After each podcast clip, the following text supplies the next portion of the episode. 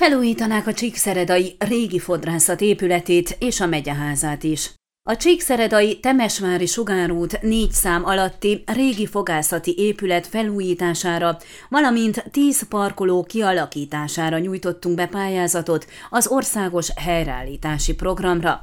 A beruházás értéke meghaladja az 5,3 millió lejt, sikeres pályázat esetén 5,02 millió lej a támogatás, osztotta meg Borboly Csaba, Hargita megye tanácsának elnöke, aki hozzátette a beavatkozási munkák jóváhagyására vonatkozó dokumentáció már elkészült. Ebben szerepel az elvégezendő munkák listája, többek között az ázás megszüntetését célzó esővíz elvezető munkálatok, hőszigetelés, tetőzet felújítás, a villanyhálózat korszerűsítése, liftépítés, vizes blokkok felújítása, újak kialakítása az alaksorban, valamint parkolók létrehozása. A tíz helyes parkolót az épület mögé terveztük, ahová a Temesvári sugárútról lehet bekanyarodni. A tíz tízből három hely mozgássérültek számára lesz kialakítva. A kivitelezés legjobb esetben egy év múlva kezdődhet el, ha nyertes lesz a pályázat, mondta az elnök.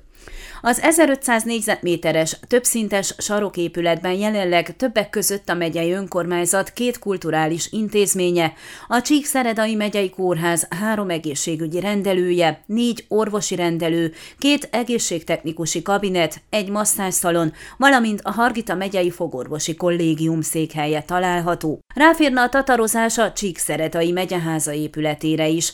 A megyeháza épületén a fagyos, hideg időjárás miatt már szakadozik helyenként a burkolat, és a pince is felújításra vár, fogalmazott a tanácselnök.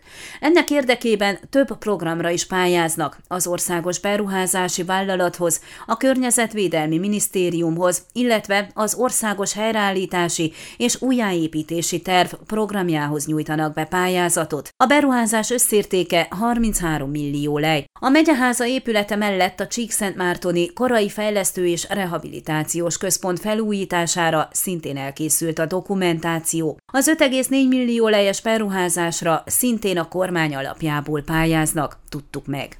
Ön a Székelyhon aktuális podcastjét hallgatta. Amennyiben nem akar lemaradni a régió életéről a jövőben sem, akkor iratkozzon fel a csatornára, vagy keresse podcast műsorainkat a székelyhon.pro portálon.